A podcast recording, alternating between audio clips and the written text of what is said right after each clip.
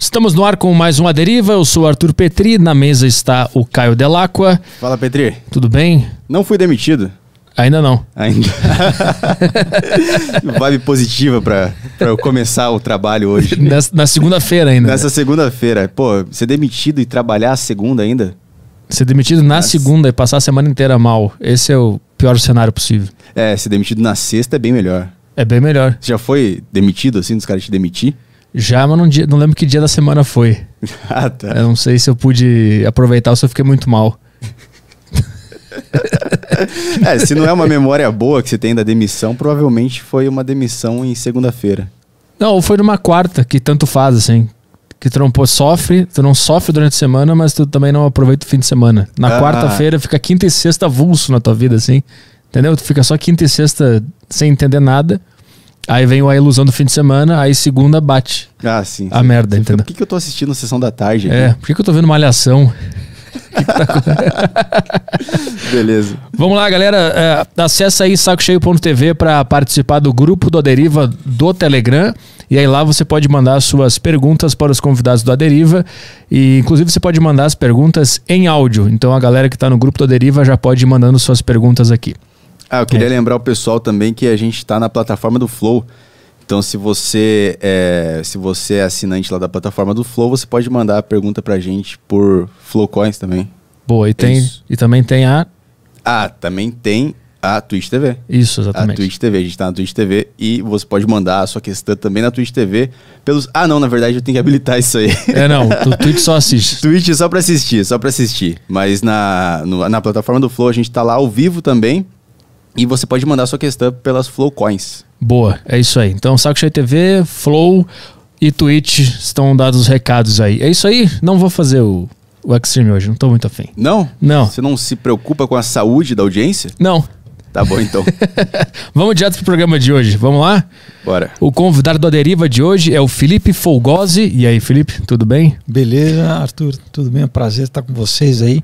Pô, obrigado. Muita gente te pediu aqui no programa. É mesmo? Pô, Muita gente bacana. mandou mensagem. Inclusive, a gente te chamou porque tinha bastante gente mandando, né? Ah, chama esse cara, ele é legal, ele faz várias coisas legais. Pô, bom saber. Tu é, tu é do mundo dos quadrinhos. É, hoje tu trabalha só com isso ou tu ainda trabalha com, com Eu trabalho também. É que desde a pandemia, eu ano passado eu estava fazendo uma novela no SBT que era aquela Aventuras de Poliana, Ah, que acabou em agosto, se eu não me engano, e depois meio que acabou a novela, fechou o departamento de dramaturgia lá, né? ah, entendi. E teatro não tá rolando, né? Cinema também, quer dizer, tá. é, infelizmente, cultura é uma das coisas que é, não são essenciais. Eu tô fazendo, o pessoal que tá ouvindo, eu tô fazendo uma aspinha aqui com o meu dedo, tá? Porque, ob- obviamente, eu, eu acho essencial cultura, mas muitas vezes, né, as pessoas acham que é meio supérfluo, né? Eu, eu discordo. Mas, mas eu continuo. Ano passado, quando, quando foi 2019, eu fiz um filme, um longa, que era para lançar ano passado também, que não deu, porque os cinemas fecharam, né? Então, é tipo, seria desperdiçar o filme, né? Porque lançar sem ninguém poder ver. Então, eu não sei o que, que eles vão fazer agora, se ainda vão vão vender de repente para um streaming, alguma coisa para ver se, né? Porque hoje em dia cada vez mais é streaming, né? Uhum. E, e, e continuo com os meus projetos, assim. O bom de ser ator é que, na verdade, diferente, sei lá, de, uma, de outras profissões que com o tempo você meio que deixa de ser, né? Uhum. Sei lá, um jogador de futebol, né? O cara chega uma idade e não dá mais, né? Atleta. Agora, ator não, você pode envelhecer na profissão, né? Então, é, eu continuo sendo ator, né? Aham. Mas esse é um trabalho que eu tenho feito desde 2015. É, na verdade, começou. Eu, eu fiz faculdade de cinema, sempre gostei de cinema, né? Quer dizer, para mim tudo é meio junto, né? Quadrinho, é tudo. Tudo era, começou na minha infância. tudo eu né, via filme, lia quadrinho e, e é uma, sei lá, uma, é história, né? Para mim é isso, é contar história que você tem formas diferentes, né? A mais fácil, né? A mais, vamos dizer, imediata, que não precisa de uma mídia além da sua voz, é, é literalmente teatro, né? Ou você está contando história em algum lugar, um contador de história, e daí, daí você tem né, o cinema, que é, sei lá, mais recente tem cento e poucos anos, aí tem TV que é mais recente ainda, tem uns 60 anos. Uhum. E o quadrinho também é, é, uma coisa, querendo ou não, mais antiga, inclusive, uma mídia mais antiga que, que o próprio cinema e a TV. Só que aqui no Brasil, é, muita gente ainda, quando você fala quadrinho, é, ainda acha que é só o infantil, né? Que é o, é o Maurício de Souza, né? a Mônica, o super-herói e tal. E, e, não, existe uma tradição aí mundial de muito tempo, em vários países, de adulto, né? Então é isso, é uma, é uma mídia. Quando você entende o quadrinho como uma, simplesmente uma plataforma também, né? De, de conteúdo, de, uma, de narrativa, você entende porque o cinema, durante muito tempo, já bebe nos quadrinhos como fonte de, de, né, de material de inspiração para fazer filme. Uhum. Não só filme, né? Mais recentemente, inclusive, seriado, né? O Walking Dead, por exemplo, nasceu como quadrinho. É, né? surgiu no quadrinho? Exato. Eu não sabia. É. E então, assim, tem muito, muita coisa que nasce dos quadrinhos que não é também só super-herói, né? Porque de uns anos para cá também, né? O super-herói é o mais que o pessoal, quer dizer, é o que fica mais famoso. É mais né? famoso, né? Mas tem um filme, por exemplo, Estrada, acho que é em inglês é Road to Perdition, mas eu acho que é, não sei se é Estrada para Perdição em português, com o Tom Hanks, que é um filme de gangster, né? É, que se passa nos anos 30 nos Estados Unidos e tal. É, nasceu como quadrinho. Tô dando um exemplo, né? Uhum. E então assim, por quê, né? Porque tanto o quadrinho quanto o cinema são narrativas visuais. Você conta a história visualmente, né? Você vai acompanhando a história visualmente. É, e, e o, o, cinema, de certa forma, tem também um proto-quadrinho que é o storyboard, uhum, né? Uhum. Que é uma. Muito, muitos diretores eles já colocam no papel aquilo que. É, né, na hora de rodar o filme vai ser aquela sequência né, de ângulo de câmera e tudo isso. É, então, por isso que tem essa semelhança tão grande, né, entre os, as, as duas, as duas, vamos dizer, mídias, né? Uhum. E tem uma coisa que eu gosto demais do quadrinho, que é você controla a narrativa, né? Quando você senta, por exemplo, para ver um filme, um seriado, é, o filme te leva, né? Claro, se o filme é bom, você embarca na história, mas você está passivo. Você vai, vamos dizer assim, o, o ritmo da narrativa, quem dita é o editor que, que editou o filme. Então você tá lá e você, você tipo, eu sentei na cadeirinha da montanha russa, fechou aquele negócio lá e, e uhum. pronto, agora não tenho como sair, eu, e a, a montanha russa me leva. O filme é meio assim, o quadrinho já é diferente, ele é um pouco mais interativo, quer dizer, bem mais no caso, né? Uhum. Você controla essa narrativa conforme você vai virando as páginas. Então, se você quiser gastar o tempo que você quiser, né, admirando uma página, é? Uma cena, uma cena. se pudesse pausar uma cena Exato. e ficar analisando ela. Exato, uhum. entendeu? Então, tem uma coisa que a gente chama no, no um, um, né, na linguagem do quadrinho que chama splash, que é quando você tem uma página inteira de uma arte só, entendeu? Uhum. Que geralmente é, é, uma hora que você quer impactar o leitor ali, muitas vezes com uma arte bonita, e, no, e, e geralmente casa com alguma, algum momento importante da história, entendeu? Então você pontua com uma baita de uma arte incrível ali uhum. e que ali pô, é gostoso você ficar um tempinho absorvendo aquilo, né? Uhum. Então, o, e, e, o quadrinho é tão imersivo quanto né, um, o cinema, por exemplo, ou quanto o teatro, no sentido de, né, de você tá é, esquecer, claro, né? Se a história é boa, mas você esquece, você entra ali, né, em, em, escolhe geralmente um personagem, se identifica e, né, e, e viaja na história nesse o que os gregos há muito tempo chamavam de processo catártico, né? Você acaba vivendo as emoções dos personagens, chora, ri, né? Sente medo uhum. e sentado na tua cadeira. E no quadrinho isso rola também, entendeu? Muitas pessoas já me mandam mensagem através de, né, de rede social e tal, me dando esse feedback, olha, me emocionei, chorei, entendeu? Homem, mulher, mas adulto, entendeu? Então, uhum. é, é muito legal para mim, né, esse resultado, porque é, como eu estava falando, né? Eu acabei fazendo faculdade de cinema aqui em São Paulo, na FAP, quando eu já, já trabalhava, né? Eu comecei a trabalhar como ator em, com 17 anos, assim. E então já, né, já estava trabalhando, mas né, eu queria fazer a faculdade de cinema, fui acabar né, mais tarde fazendo e depois eu cheguei a morar dois anos em Los Angeles, na UC, estudei na UCLA, né? Lá em Los Angeles me especializei em, em roteiro de cinema e eu voltei para o Brasil em 2003 e desde então eu, eu é, eu já escrevia antes, né? Eu já, inclusive, ganhei um prêmio do Ministério da Cultura com uma peça que eu acabei adaptando para quadrinho, né? Em, isso foi em 2000, no ano de 2000, e em 2018 eu lancei como, como quadrinho, chama Um Outro Dia.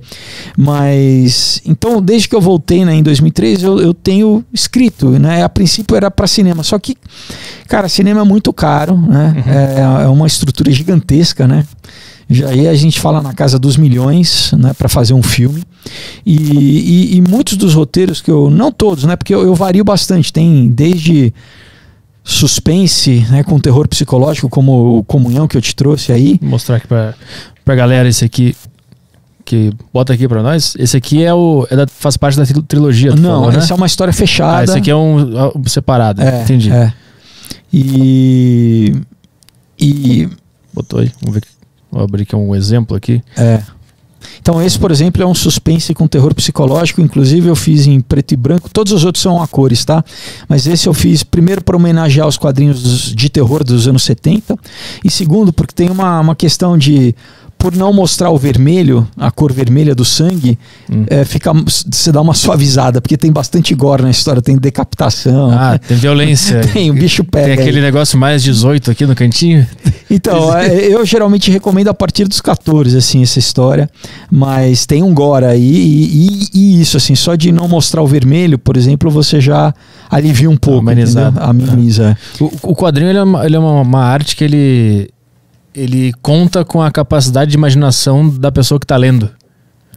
Ele, claro, ele não chega a ser como. A literatura, no caso, conta mais, né? Porque na literatura uh, você descreve um cenário, uma situação, um personagem e a pessoa cria totalmente na, na cabeça da pessoa, né? No quadrinho, eu já estou dando né, um material de, vamos dizer, gráfico, as imagens, né? Você já está fornecendo as imagens, uhum. mas uh, as, as, vozes, os sons, tudo isso você cria, você compõe também na tua cabeça, né? Uhum. O movimento também, né? O movimento o que, está rolando ali.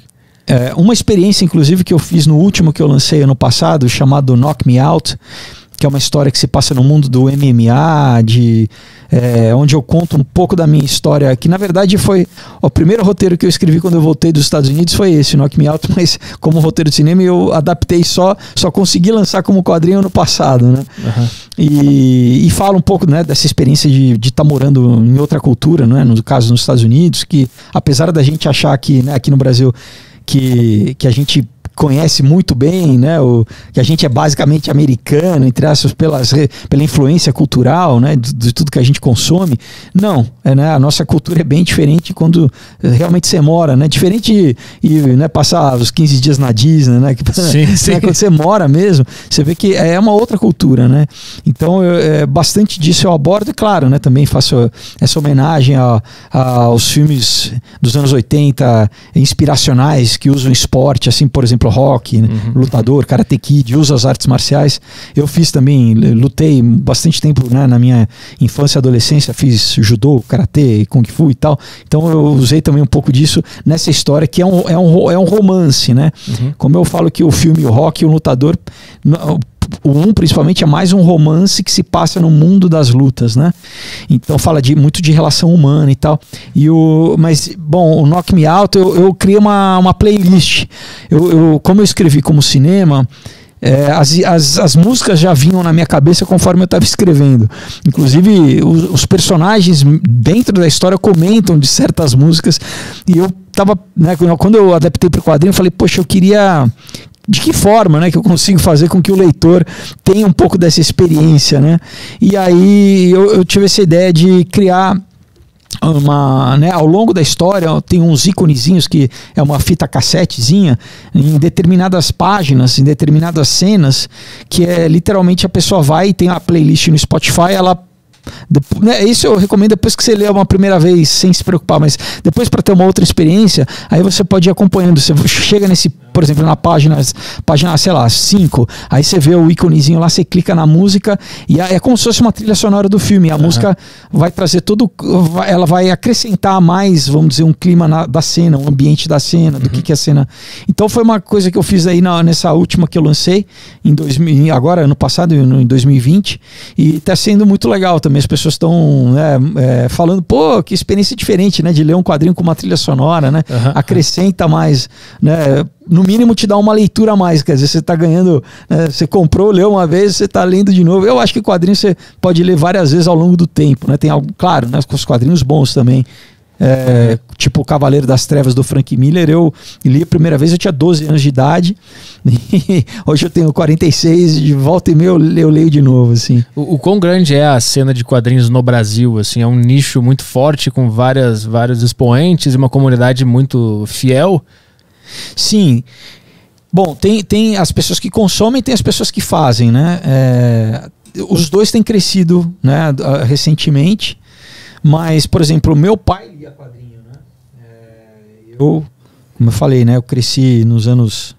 Nasci nos anos 70 e 74, mas minha infância basicamente nos anos 80. E peguei toda uma fase de que a gente chama da era de ouro dos quadrinhos que muito do que hoje o cinema lança, por exemplo, de X-Men, muitos arcos dos filmes são baseados, por exemplo, nessa época da Fênix Negra, do John Byrne, né? Tô citando especificamente o X-Men aqui. Uhum. Mas então tinha muito leitor naquela época já, né? Eu já lia, já tinha é, Asterix, por exemplo, à venda, você tinha Garfield, Calvin, é, tinha Mad, revista Mad. Ah, tinha... Eu, tinha uma, eu, tenho uma pilha de revista então, Mad lá em casa, é, uma pilha. Tinha uma, uma, uma, nacional que era Chiclete com Banana, de autores nacionais, né? Você já tinha o Angeli fazendo Laerte, Glauco, uma galera. Uhum. E, mas basicamente não tinha muita graphic novel, você não tinha muito autor independente. Tirando essa galera que eu citei agora que faziam principalmente tirinhas de quadrinho de jornal, né? O, o tanto o Glauco, o Angeli, o Laerte, todos faziam tirinha, né, para jornal, né? Que eram as que mais ficavam conhecidas, né? Isso. Eu lembro que, eu lembro que na minha infância eu, eu pegava também para ler as tirinhas de jornais. É. Eu direto nelas, inclusive, eu lembro é. disso. Então, tinha o Bob, o Bob Cuspe, né? A Rebordosa, estou citando alguns do Angeli, né? Os Piratas do Tietê, é, Nickel Naus, enfim, tinha um, né, eu, isso já, já existia. Mas é, não, era, não era tão fácil como hoje em dia, por exemplo, que tem muito material de qualidade e uma, tem uma cena no Brasil de, de, de, de quadrinistas, entendeu? Então, é, aí juntando um pouco essa minha história, né, de como que eu comecei a adaptar os meus roteiros de cinema para quadrinho, então eu fui ah, né, juntando ali na gaveta, né, acumulando os roteiros, né, vendo que não era tão fácil. É, primeiro porque o cinema no Brasil já não era, não era muito fácil de produzir, né? Cê, uhum. já, então, em 2009 foi a primeira vez que eu pensei, falei, poxa, será que né, já estava tendo os filmes, ainda não tinha o um universo lá, a Disney não tinha comprado a Marvel, não tinha unificado, vamos dizer, o universo, né? Então, a, a, tinha estúdios diferentes, então a Fox lançava o X-Men, a, a, Sony lançava o Homem-Aranha, né? Era meio disperso e tal, mas você já tinha esses, né, mais, mais aquecido essa coisa, né, do, do, do dos quadrinhos no cinema. E eu falei, poxa, eu por que, que de repente eu não pego os, os meus roteiros e adapto para quadrinho, né? Então a primeira vez que eu pensei isso foi em 2009, mas na época ainda não tinha, por exemplo, a ferramenta que é o Catarse ou ferramentas né, de financiamento coletivo. Isso uhum. acabou surgindo depois. E também não tinha ainda uma, vamos dizer, um, um, uma cena de eventos como a Comic Con Experience, né, CCXP, que começou em 2014. Uhum. Que inclusive eu tive presente, né, eu fui em todas as edições desde do início que também acabou fomentando muito, né? Toda uma, uma galera virou meio que um, um, no calendário nacional, gente do Brasil inteiro, né? Esperando o final do ano para ir na Comic Con, né? Que era inclusive para todo mundo, para público geral, né? Não tinha essa coisa, ah, só o nerd, o, né, o geek que vai, não. Uhum. Homem, mulher, né, família, tudo virou um, um, um programa para se fazer, né? Um, ah, não, legal, vamos lá ver, porque juntava videogame com, com seriado, com, né, com quadrinho, com tudo. Então, e claro, todo mundo tem o, o seu filme que gosta, o seu personagem que gosta, né? Isso não precisa, não é, não é como na, quando a gente era adolescente, ah, não, só o nerd que gosta de. Não. Uhum. É, é uma coisa que virou comum para todo mundo, né? Você pode ser, sei lá, o jiu-jiteiro e gostar do teu. Né? A menina pode ser, sei lá, da moda, patricinha e gostar do, e ter os seus personagens, né? Uhum. É, acho que deixou de ser essa coisa nichada, assim, que talvez quando eu era adolescente era um pouco mais, né? Uhum. E, enfim, então, daí 2014 foi exatamente quando eu decidi é, e tinha já, né? Já já estavam, vamos dizer, sei lá, uma, uma série de circunstâncias acabou tendo uma, uma sincronicidade ali de ser conseguir produzir, entendeu? Então eu fiz a primeira minha primeira campanha foi em 2014, né, do Aurora, que foi o primeiro quadrinho que eu lancei, que é um é um, uma história de ficção científica com teoria da conspiração, sociedades secretas, nova ordem mundial, hum. tecnocracia, tudo isso, todos esses assuntos eu, eu abordo lá. Mas, mas o, o, quanto de de realidade tu tenta passar nessa ficção? Muito. o é. máximo possível. né? É, inclusive, eu, eu, tento sempre embasar com bastante dado de verdade científico. Né? Eu pesquisei. Foi o, foi, o Aurora foi o roteiro que eu levei mais tempo escrevendo, exatamente porque tinha muitos assuntos que eu não sabia, né? porque eu sou leigo. Né? Então, fui estudar, pesquisar astro, astrofísica, astronomia, biologia, química, medicina, né? para poder criar essa sensação para o leitor de, de aquele, que aquele universo existe de verdade. Uhum. Então, vou dar um exemplo, né? No, na CCXP de 2016, uma moça que é química aqui da, da USP, né, da Universidade de São Paulo. Ela tinha comprado em 2015, leu e no ano seguinte, né, me encontrou lá e falou: "Poxa, que eu gostei e tal, né? E mas vem cá, você fala de equipamento de laboratório, né? Ela contou, né? Eu sou química da USP, tal.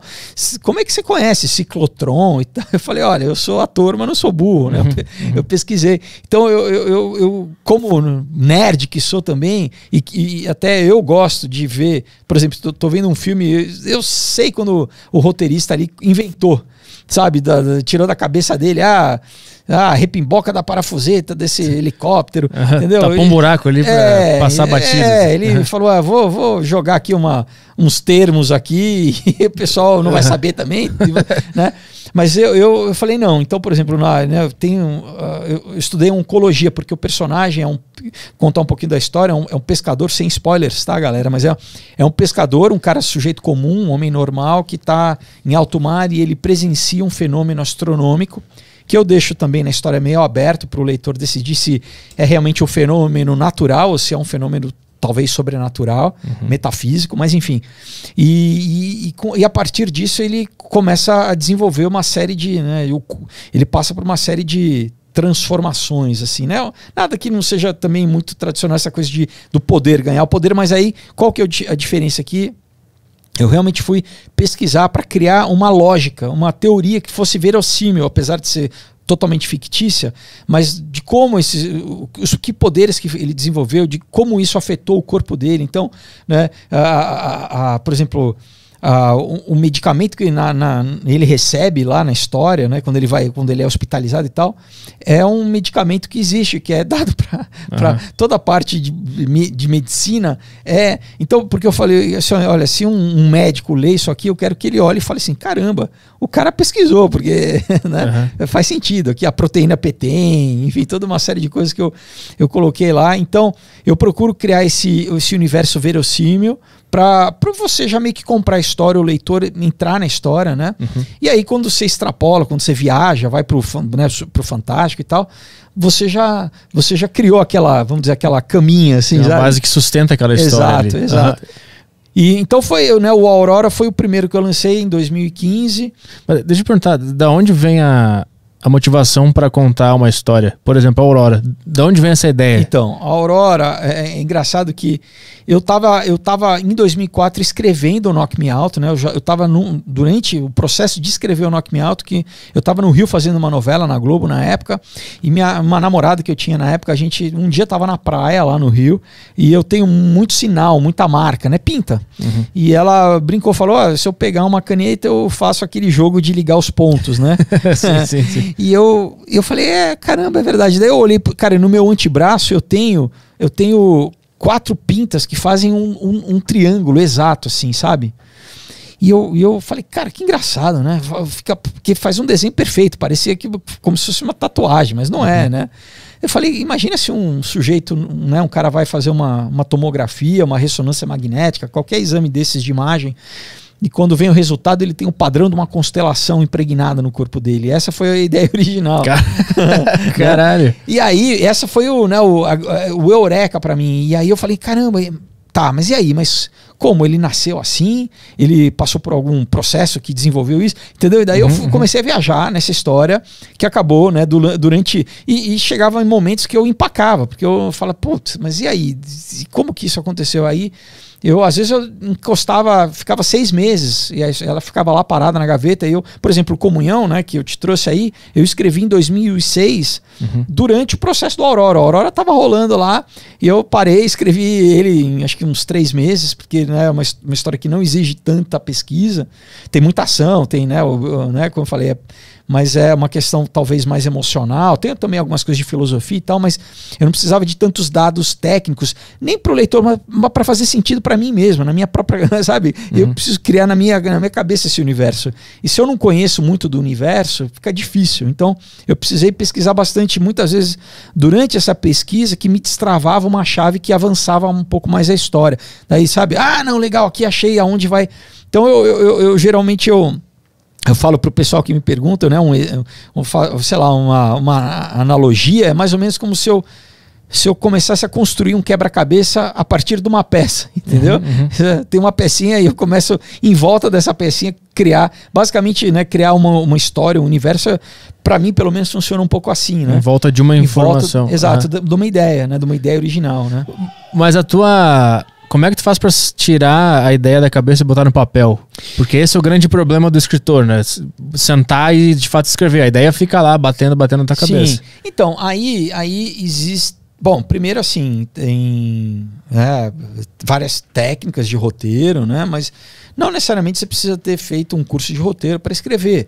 Mas às vezes ajuda, pra, principalmente se você está escrevendo para uma mídia específica como cinema. Né? Literatura, menos. Uhum. Eu acho que, claro, quanto mais referência literária você tiver, estilos diferentes, inclusive períodos né, históricos dentro da literatura, isso vai, quando você for escrever o teu, você vai ter mais controle sobre o que você quer escrever. Ou, ah, eu quero fazer referência, sei lá, a, ao romantismo, eu quero é, escrever, sei lá, ou, ou então né, citar o Dostoiévski, citar uhum. o Lord Byron, sei lá, né?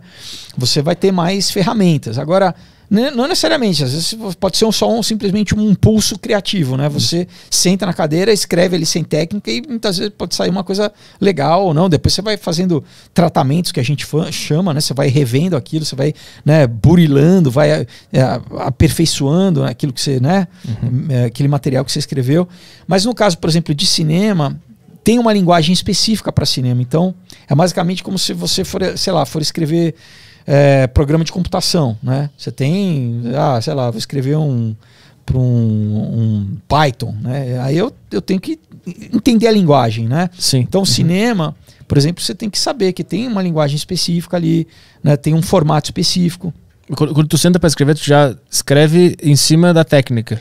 Então, Ou tu faz uma versão meio doida primeiro. Eu, é, eu particularmente, o meu processo é assim. É, primeiro essa, essas ideias, uma ideia que me, que me pega uhum. e que e, e, eu geralmente anoto e pode vir de qualquer lugar, pode vir de sonho, pode vir de, né, de sei lá, tá sentado no carro e ver alguma coisa acontecendo na rua, pode ser de uma notícia, pode ser minha ideia vem de todo lugar. Né? O importante é, é, é, quando vem, né, esse, dá esse clique, acende a, a lampadinha, é, é, é, é, anotar e registrar, porque também você esquece. Uhum. Da mesma forma que às vezes vem uma sensação, às vezes a ideia vem já com, inclusive com uma sensação, você fala, né? E se você não tenta é, destrinchar isso, botar no papel, é, essa sensação, muitas vezes ela vai embora. Você fala, cara, como que era mesmo? Uhum. Era tão claro para mim, né? Mesmo, mais ou menos como o sonho, né? Quando a gente, às vezes, você né, acorda e o, e o sonho tá muito fresco na tua cabeça, você, né, você sente, sei lá, né? Parece que você, sei lá, se eu tava comendo alguma coisa, parece que você sente o gosto, enfim, né? Tá muito. Uhum. E depois. Tá vivo, né? Uhum. Tá vivo. E depois uhum. vai vai meio você vai perdendo, você vai esquecendo, né? A ideia criativa funciona da, da mesma forma. Sim, para mim pelo menos funciona, uhum. né? Então, dessa ideia, o que, que eu faço? Né? E, e, como eu falo, muitas vezes essas ideias competem, porque para virar um produto, no caso, como um quadrinho ou como qualquer coisa, cara, é muito trabalho. Né? Então, é, a ideia realmente precisa meio que te perseguir, hum. no sentido para você materializar ela, entendeu? Ela não, ela não apaga na tua cabeça nunca. Exato. Vai tomar banho, ela tá lá. Exato. Vai então, jantar, ela é, tá, é mais ou menos te vencer pelo cansaço. Até uhum. você fala, não, cara, eu vou, eu vou escrever porque isso aqui eu preciso escrever, entendeu? Mas o, o processo, tu tava na praia, aí tu teve essa ideia lá na praia. Uhum. Tu não pode escrever ela lá porque tu tá na praia, né? Não, mas então, mas ela ficou comigo. E, e, e ela já ficou. E, e aí a tua cabeça. Do, tem uma coisa muito interessante, cara, que do inconsciente, né? Ah, e isso quando, quando você está muito imerso. É, então, né, deixa eu só dar uma. Então, ela, ela volta e meia, ela, ela voltava para mim. Uhum. Entendeu? Volta e meia. E aí eu, eu começava. E cada vez mais ela, ela ia, vamos dizer, se desdobrando. As coisas começavam a ficar mais interessantes. Eu, e eu mesmo começava a ficar meio é, curioso, entendeu? Tipo, tentando é, né, é, desfazer, sei lá, um, um, um uma, uma, uma, uma, um enigma, entendeu? Uma, uma, uma, uma charada ali. Você tá, fica tentando resolver um problema, aquilo. Caramba, né? Por quê? Como? E até, até o que eu faço é isso. Eu sento para quando eu falo, não, então legal, vamos, vou, vou, trabalhar um pouco essa ideia. Eu, eu tenho um caderno que não tem pauta uhum. e eu, eu começo a escrever. Rabiscar sem, sem nenhuma, vamos dizer, nenhuma restrição. Eu não julgo nada nesse uhum. momento, né? Uhum. Que né, o pessoal às vezes chama de brainstorming, né? Mas é literalmente isso. Eu vou anotando ali tudo o que vem na, o que vem na telha, entendeu? Qualquer coisa, independente, eu não, não julgo nada porque muitas vezes esse material depois eu revisito ele e, e ali tem coisas que às vezes geralmente te, vai te ajudar. Tá tudo meio de um, num estado meio bruto, entendeu? Uhum. E né, sem, novamente, sem burilar nada, sem né, tratamento nenhum ali, é, é bem, sei lá, uma, um, um expurgar, né? Aquela, aquilo, aquele, tentar botar o máximo possível no papel. E aí, a, às vezes isso pode ser uma, uma vez, uma sessão, às vezes pode, podem ser várias. Por exemplo, do Aurora eu tenho, cara, um caderno que são, são páginas e páginas, uhum. entendeu? Que de repente numa dessas surge o nome de um personagem. Daí numa dessas surge um lugar ah, onde, que ele, onde que a pessoa mora. Daí numa dessas daí surge outra coisa, entendeu? Uhum. Pontos da história vão meio que vão surgindo. Uhum. Depois que, cara, depois de um tempo que né, é difícil determinar, quando você se sente fala, não, legal, já tenho material suficiente aqui, pode ser que esse momento não chegue, pode ser que às vezes leve anos, por exemplo, já aconteceu de eu, eu revisitar algum desses universos anos depois de eu já ter da ideia original e até ter botado alguma coisinha no papel a mais, entendeu? Além só de uma de um que a gente chama storyline, né? De uma, de uma, uma premissa básica pequenininha, né? É, mas tá lá, entendeu? É, é, tá lá.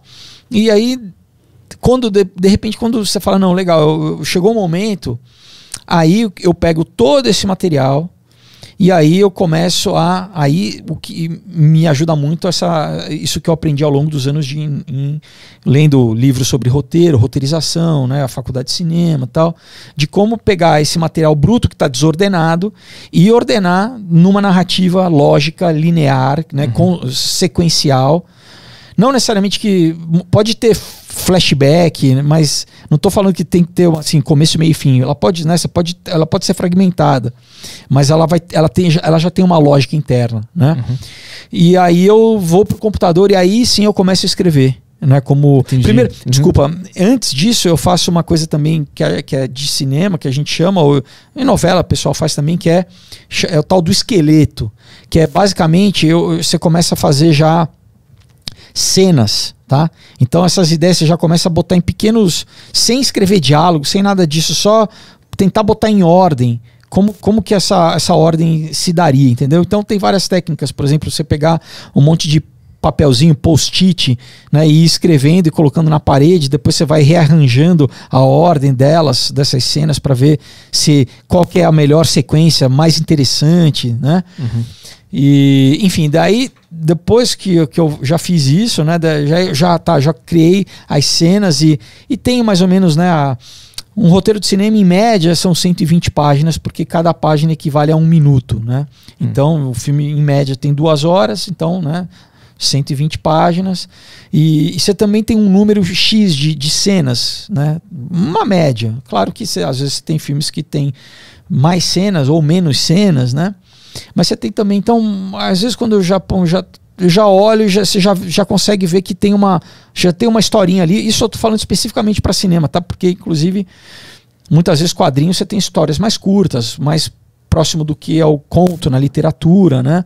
Tem quadrinhos, em média o quadrinho é sempre, são 64 páginas o quadrinho americano, tá? É, os quadrinhos europeus já variam. Daí você tem também, você tem quadrinho de menos e menos ou mais. Né? Eu geralmente eu faço, os meus são maiores porque exatamente eu adapto Os meus têm todos mais de 100 páginas, porque eu adapto de roteiro de cinema. Então, é literalmente como se você estivesse vendo um filme, lendo um filme, né?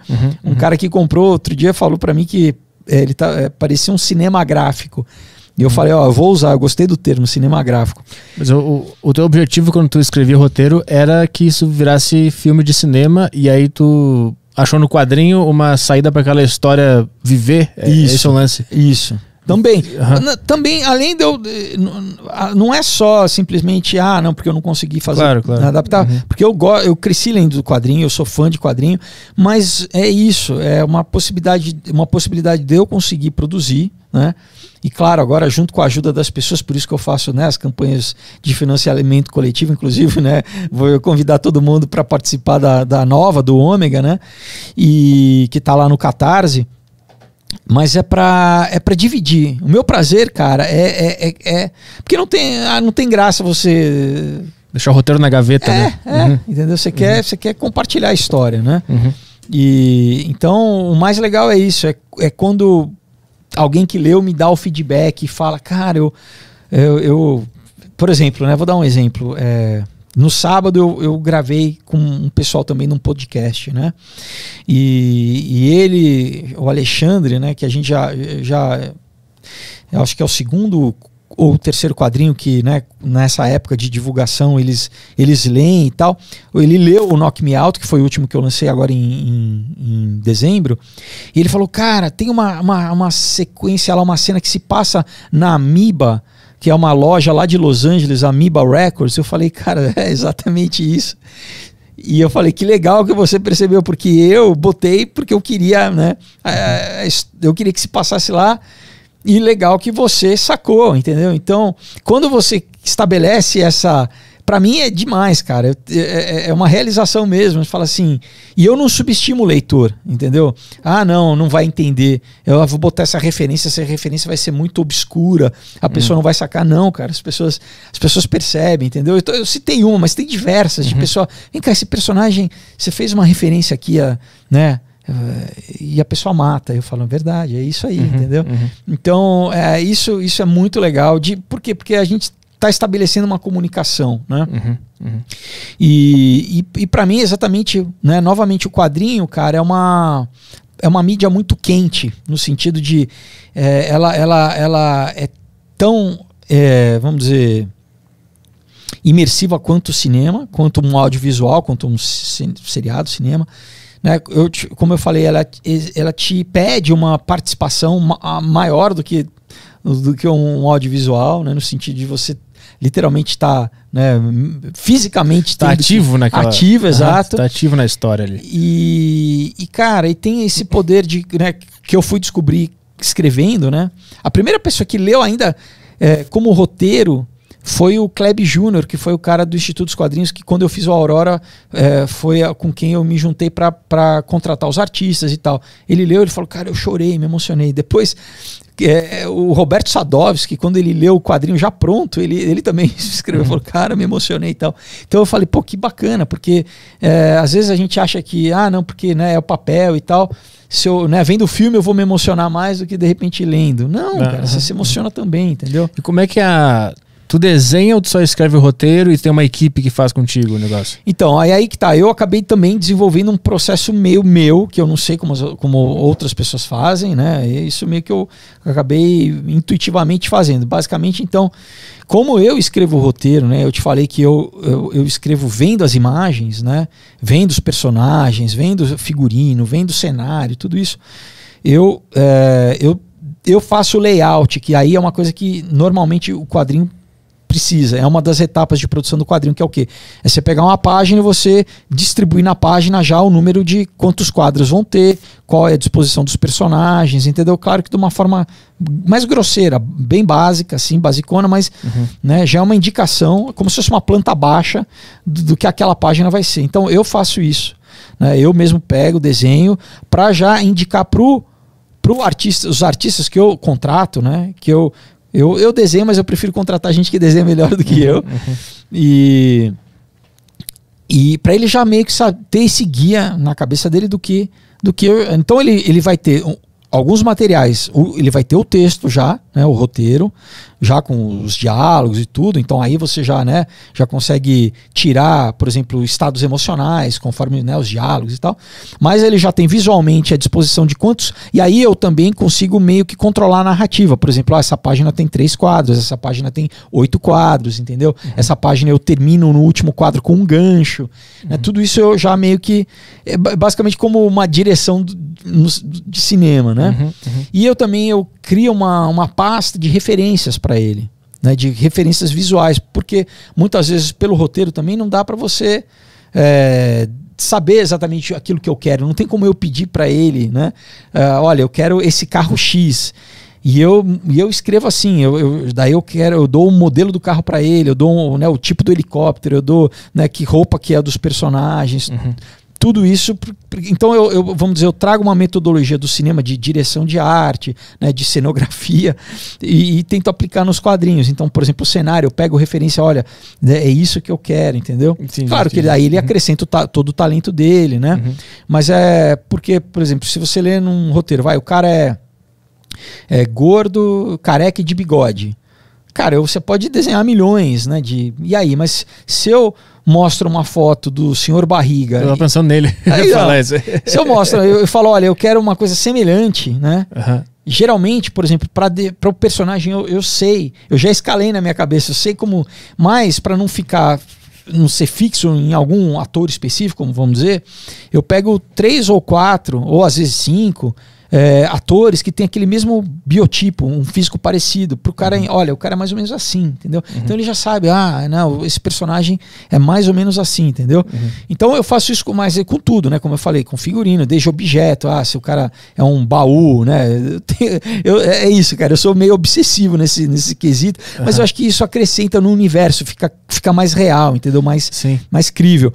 Então, uh, então e, e, e claro, né, depois né, contrata os, art os artistas, né? Qual é o tamanho da equipe para fazer um, um, quadrinho sair do, do, do então, campo da ideia? É, varia, porque, por exemplo, tem gente que não faz o layout como eu faço, né? Hum. Mas você tem desenhistas que, por exemplo, fazem só o traço a lápis. Aí você precisa de um outro profissional que é o arte finalista, que é o cara que vai pegar essa página que está feita a lápis e vai botar tinta nela para criar é, volume, para criar sombra e luz, entendeu? Daí, depois disso, quer dizer, pode ser que a mesma pessoa faça tanto a, né, o traço quanto a arte final. Daí você tem o colorista, que é o cara se tiver cor, que é o cara que vai colocar, acrescentar cor nessa imagem. Então, nesse caso, por exemplo, você já estaria falando de três profissionais diferentes. Mas pode ser, por exemplo, no, no Caos, que é a continuação do Aurora, que eu lancei em 2019, eu contratei um argentino chamado Emílio Utreira, que é um cara incrível. E ele fazia tudo. Ele já fazia, ele fazia no digital, né? E fazia já o, né, o, o traço junto com a arte final e fazia a cor também. Uhum. Entendeu? Uhum. Então, depende, né? Você pode, às vezes, ter.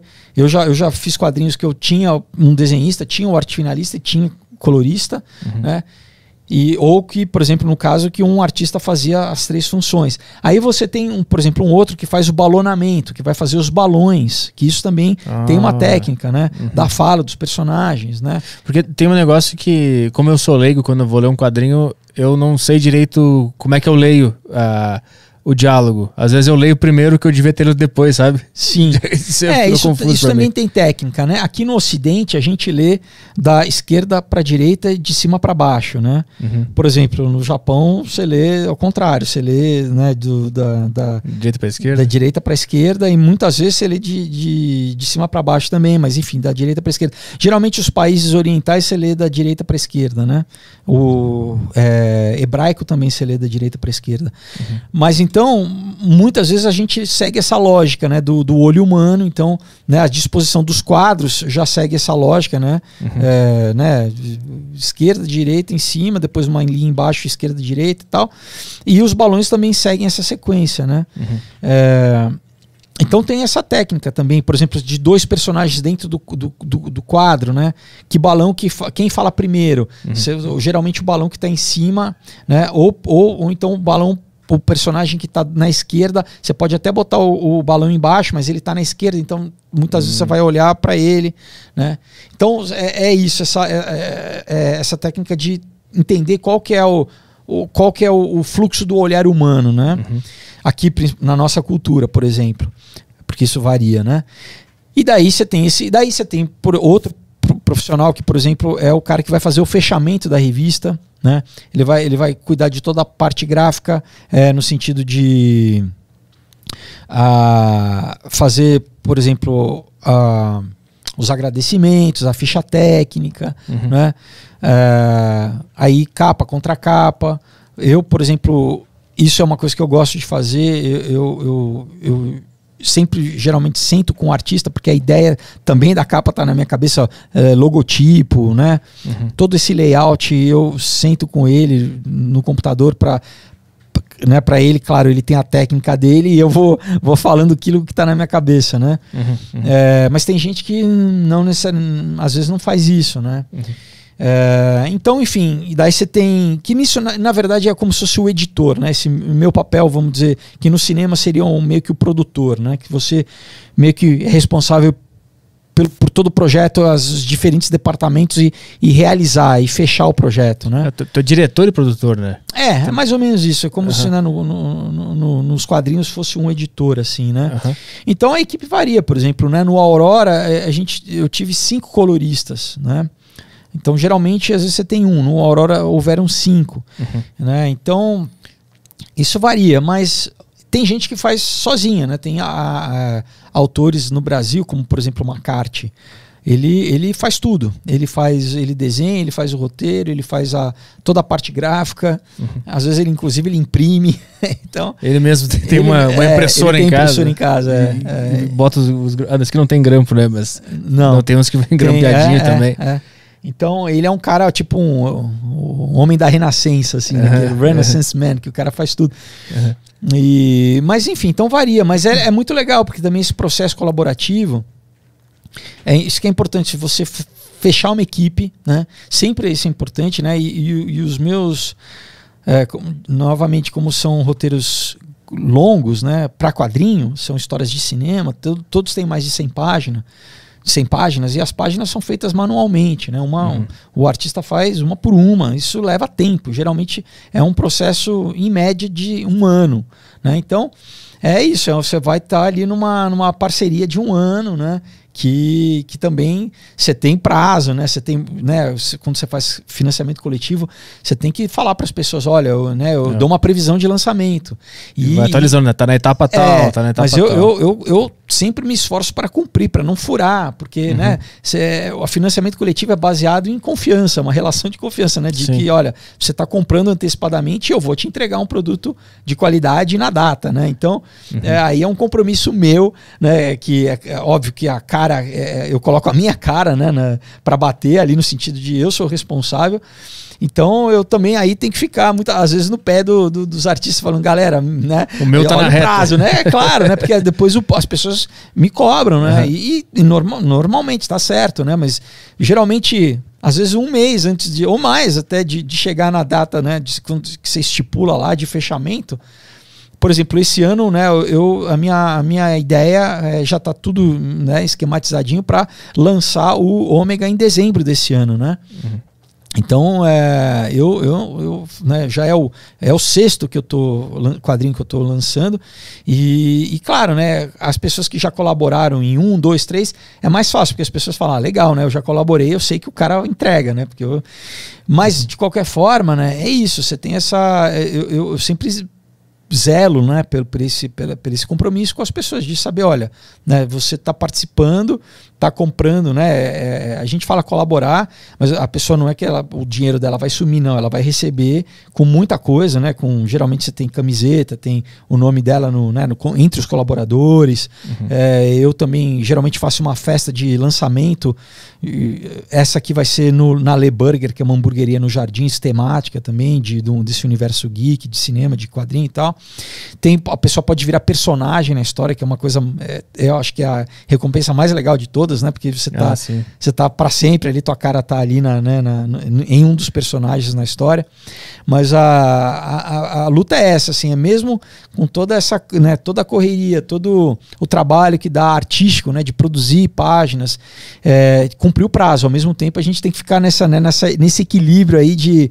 É, fazer uma, um, um material de qualidade, né? Um material que, que na verdade eu sou o cara mais chato, assim, eu quero é, que as pessoas oferecer para as pessoas aquilo que eu gostaria de ler, entendeu?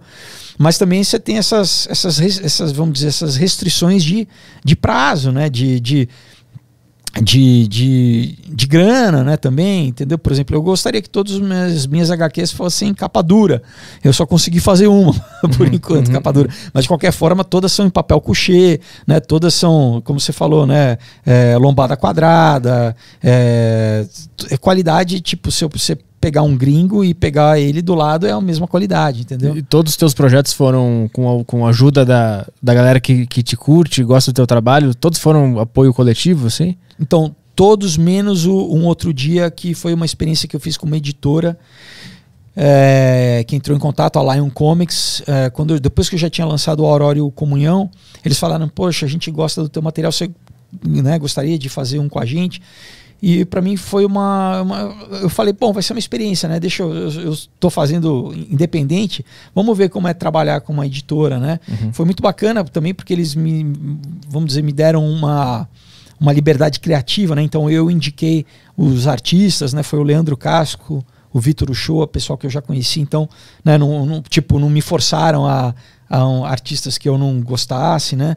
E também, por exemplo, o desenho da capa, o logotipo, tudo isso eu eu influenciei, né? Então é, foi um misto, mas eu não tive que, por exemplo, é, uma das coisas que pesa bastante é essa questão do custo de gráfica, de produção, né? Então eles é, arcaram com isso, né? e, e e foi uma experiência muito bacana. É, um, é um, também um quadrinho. E esse foi o, um, um capa dura, né? Esse, é, aí deu pra, pra bancar. Deu, eles bancaram. Né? Então tá, tá muito bacana, muito bonita a edição. Mas os outros foram apoio coletivo. E como Todos, é que foi é. o primeiro? Ah, já tinha uma galera que te seguia? Como é que tu fez para juntar essa turma? Então, a, a, o primeiro foi, cara, muito. Na época eu tava, acho que com uma novela com Chiquititas no ar, mas.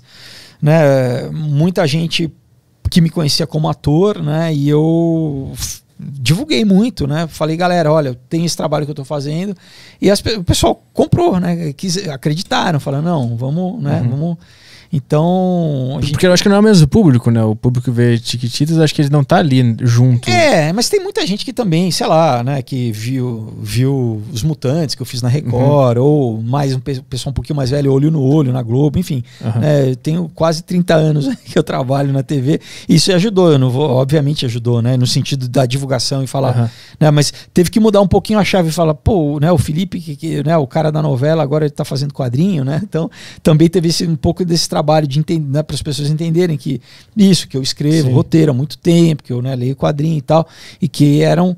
Mas óbvio, independente disso, se a história não fosse boa, né? Claro. É, não adianta, né? O pessoal fala, bom, legal, mas o quadrinho é, é, é ruim. Uhum. E, cara, graças a Deus o pessoal gostou, foi muito bem né, recebido tanto por crítica quanto por público, foi indicado ao HQ Mix, que é um, o maior prêmio né, de quadrinho aqui no Brasil. E muita gente comprou e muita gente que, que me pediu para escrever a continuação.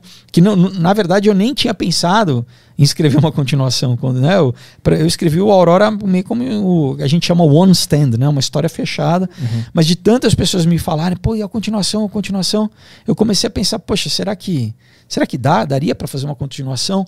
E eu não queria que fosse uma coisa forçada, simplesmente, ah, vou fazer porque né, fez sucesso. Eu, não. É, eu falei, né, não quero que seja tipo Matrix Revolutions, assim, sabe? sim, né? sim, sim. É, mas daí, daí, cara, eu, né, a gente falou aqui do processo criativo, eu comecei a sonhar, as ideias começaram a vir, né, para continuação do que virou o caos.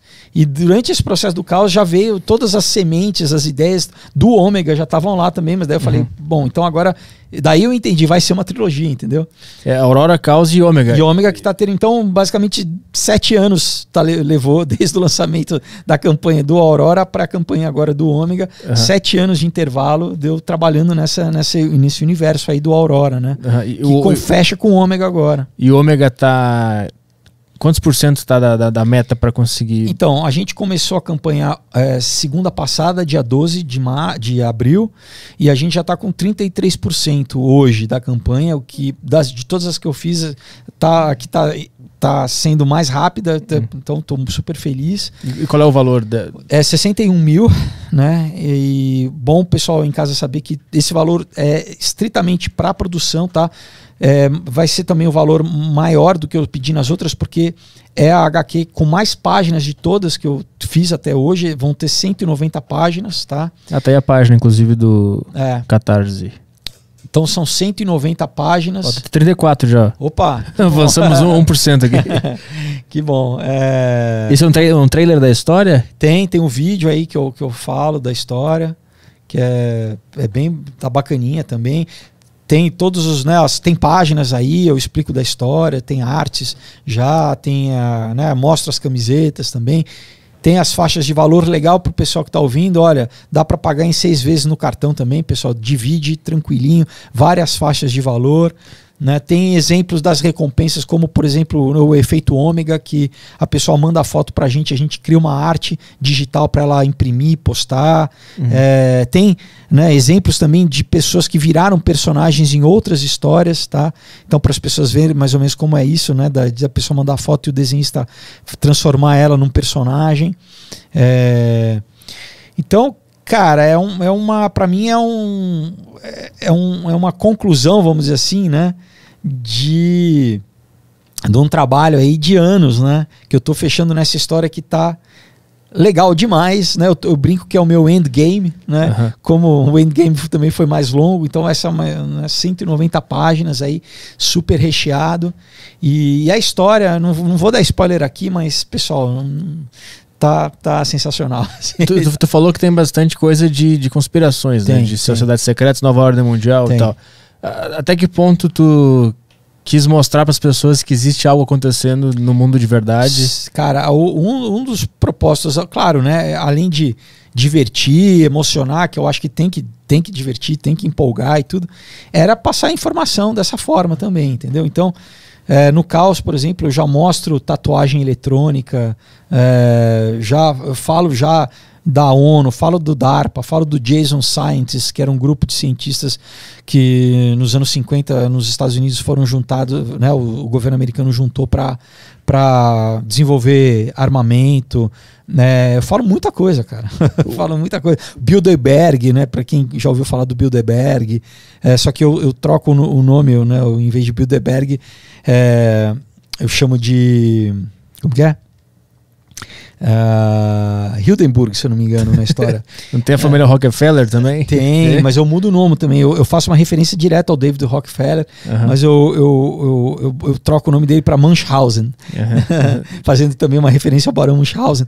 Mas, o, o- por exemplo, o hotel onde, onde eles faziam a reunião do Bilderberg na Áustria, eu peguei, eu, eh, eu botei, mandei a imagem pro desenhista desenhar literalmente o hotel, entendeu? Então Aham. é o hotel, tá? Tem o George Soros também? Então, é, esse personagem é uma junção do Soros com, com o Rockefeller. né? Ah, maravilhoso. Que é- que é- Aham. é, e cara, eu mostro. Tem uma coisa na, na sede da ONU em Nova York, tem uma sala chamada sala de meditação, onde existe ali um monolito que é basicamente como se fosse um altar dentro da sala, que pouca gente sabe, eu coloco isso na história. Eu tenho muita coisa. No, no, no Aurora, eu tenho na na sede do CERN, lá na Suíça, tem uma estátua da Shiva gigante. Eu coloco isso no quadrinho também. Eu coloco o CERN, não, não com o nome CERN, mas é, falo de acelerador de partícula, falo, cara. E, e agora, no, no ômega, é exatamente tudo, inclusive a faixa etária vai ter que subir um pouquinho, porque também é um pouco mais pesada a história do que os- as outras duas, mas como é o fechamento da história, é, tudo que eu, que eu queria falar eu, eu coloquei, não ficou nada de fora, entendeu? Então, Aham. é, eu, eu pego um pouco pesado, assim, nesse sentido de dizer quem que é que está no topinho, né, no topo da pirâmide ali, da dota do dólar, quando a gente vê aquele olhinho destacado. Os Illuminati. O que, que é aquilo? Quem Aham. que é, né? Quem que é? Por que, que eles nos dão sinais também? Por que, que eles botam essas coisinhas na- Exato. Então, nas é, notas? é, eu, eu usei essa forma de usar né, a arte, o quadrinho, a cultura pop para trazer conhecimento de verdade, assim, né, para Aham. para as pessoas. E quem, óbvio, né, você tem que ter um certo olhar para ler. Mas eu acho que é, no mínimo, se você é a pessoa que gosta disso, que já lê e, e- e de repente quer, tem, sei lá, um namorada, namorado, parente, alguém que, que quer né, falar um pouco para a pessoa despertar um pouco, né? do que está acontecendo no mundo sobre esse assunto e às vezes não acham uma forma de entrar nesse assunto, uhum. dá o quadrinho, porque você vai. É uma ótima forma de você achar um, né, um, um, um pretexto para falar, discutir esses assuntos, no sentido, olha, tá vendo aqui na história, né? O que, que você achou? Tá vendo o que, que fala aqui, né? Essa, as situações que acontecem lá fazem alusões às Total. coisas que acontecem na vida real. Total. O, o, que, quando é que tu descobriu que existiam esses grupos, que existia a nova ordem mundial? Cara, olha, é, eu, eu estudo isso. Quando eu era adolescente, eu lia um pouco mais dessas coisas sobre Atlântida, sobre, sobre civilizações perdidas. Tinha um, eu lembro que eu comprei um livro em, quando eu tinha uns 12 anos também, do David Childress, um autor americano, que era isso, era As Civilizações Perdidas da América do Sul. Né? Hum. então eu já, eu já me interessava disso, mas eu ainda não, não, não, não, não sabia exatamente sobre essa questão de, de de tecnocracia, né? Quem, o que, que é tecnocracia? Quais são esses, esses, esses órgãos que existem, que, por exemplo, como o Fórum Econômico Mundial, quem que, né, qual que é a agenda deles? O Clube de Roma, Comissão Trilateral, né, o CFR, Conselho de Relações Internacionais, quem manda nesses órgãos, qual que é a história por trás deles, né? Que a gente às vezes vê no jornal, na TV, ah, ah o FMI, ah, o Banco Mundial, tá, você ouve falar, mas você não sabe quem, quem quem são, quem que está por trás, qual que é a ideologia, eles têm ideologia, né? Os, os, os fundadores, qual que é um pensamento por trás disso e, e, e tudo isso tem. Só que demanda um tempinho aí para você pesquisar e você descobrir. Então, uh, tem mais ou menos uns 20 anos, assim. Eu comecei. No, quando eu, meio quando eu estava já nos Estados Unidos, né, nessa temporada, e quando eu voltei para o Brasil. Então, tanto que, né, como eu te falei, no Aurora já, já, já escrevia isso, né? Uhum. É, e que, cara, é impressionante por isso, porque, por exemplo, tem, se eu tivesse aqui o caos, tivesse, eu ia te mostrar, tem. Eu já, já tinha colocado questão de, de por exemplo, é, pandemia. Hum. E, e, às vezes eu leio e falo, caramba, né? Foi meio, sei lá, né? Assim, questão meio inconsciente, assim, mas uhum. muito de tecnologia que a gente está vendo, por exemplo, leitura de íris, né? É, essa, essa, essa é, eu não quero dar muito spoiler aqui também, senão né, vai perder a graça para quem lê. Mas mas tá tudo, cara, tá tudo ali, né? Então é basicamente é isso, é o que é esse pescador que passa por esse processo, né, de, de virar, né, um que né, vou deixar aberto aí para as pessoas também que lerem. Será que isso é um é, é né, é, é, é, sobrenatural, é metafísico? Mas e ele começa a ser perseguido pelo governo americano e por sociedades secretas dentro do governo americano, né? Daí faz menção Skull and Bones, né? Quem já ouviu falar. O, que, que, é isso? Skull and Bones é uma sociedade secreta baseada na Universidade de Yale, é, em Massachusetts, lá nos Estados Unidos. E é basicamente a origem da CIA. Hum. Você tinha o, o, o avô do presidente George Bush, Prescott Bush, que é um dos fundadores é, e todos a família, né? O, o, o, pai do George Bush, o George Bush Senior também foi Skull and Bones. E é uma sociedade secreta, né? Que lá, por exemplo, o lugar lá em, no campus da Universidade de Yale é um, é, é, eles chamam de a, a tumba, the tomb, é, é totalmente fechado, não tem janela e pouquíssimas pessoas são, eles chamam tapped, as pessoas são iniciadas, são escolhidas dos. Eles veem né, quem seriam os, os alunos proeminentes e, e depois você vai ver quem foi escolhendo bônus está nos, em todos os lugares de poder nos Estados Unidos, nas grandes companhias, nos lugares estratégicos. Hum. Todos são diversos presidentes, uhum. como também maçons, né? diversos generais americanos também do, são todos maçons. O objetivo dessas, dessas sociedades secretas é, é mandar no mundo, é ter o poder, é ter, ter privilégio? O que, que eles querem? É, bom, esse assunto aí é bem profundo, né? é, são, primeiro, são, tem várias sociedades né, ao longo da história, né? Por exemplo, uh, Pitágoras, que a gente aprende na escola, né? Uhum. Oh, o teorema de Pitágoras, ele tinha uma sociedade secreta, né? pitagórica, é, esotérica na, na, na, Grécia Antiga. As pessoas ficavam cinco anos num, com voto de silêncio para ser, serem admitidos na, na escola pitagórica. Né? Então, toda essa. É, isso também que eu, eu apresento um pouco nessas, nesses quadrinhos, que muito do que a gente acha de uma realidade é, que simplesmente é científica, muito tem uma origem no, no, que o pessoal chama de oculto, né, de ocultismo, assim. Hum. Alquimia, né? Por exemplo, a química moderna é toda baseada na alquimia, né? Você tem Como assim? Quer entrar no assunto das conspirações? Eu adoro. Por mim, a gente é, vai de é, cabeça. Então, mas é que, é que tudo isso né, a gente tem que destrinchar. Por exemplo, uhum. você, tem, você tem grandes, uh, grandes no sentido né, de pessoas dentro desse universo famosas, como Paracelso, né, Robert Flood, né, que todos eram alquimistas e que, e que nesse momento da transição, né, da, da renascença, que, que foram legitimizando isso que antigamente era simplesmente magia, ocultismo, e foram dando uma linguagem mais científica. E aí oficializou isso realmente no iluminismo. Né? Mas, uh, por exemplo, né, o, o, Newton. Newton era um, um cabalista, um esotérico, né, um profundo. Né, então o cara é simplesmente o pai da física moderna, né? Hum. Ele escreveu Principia Matemática, né?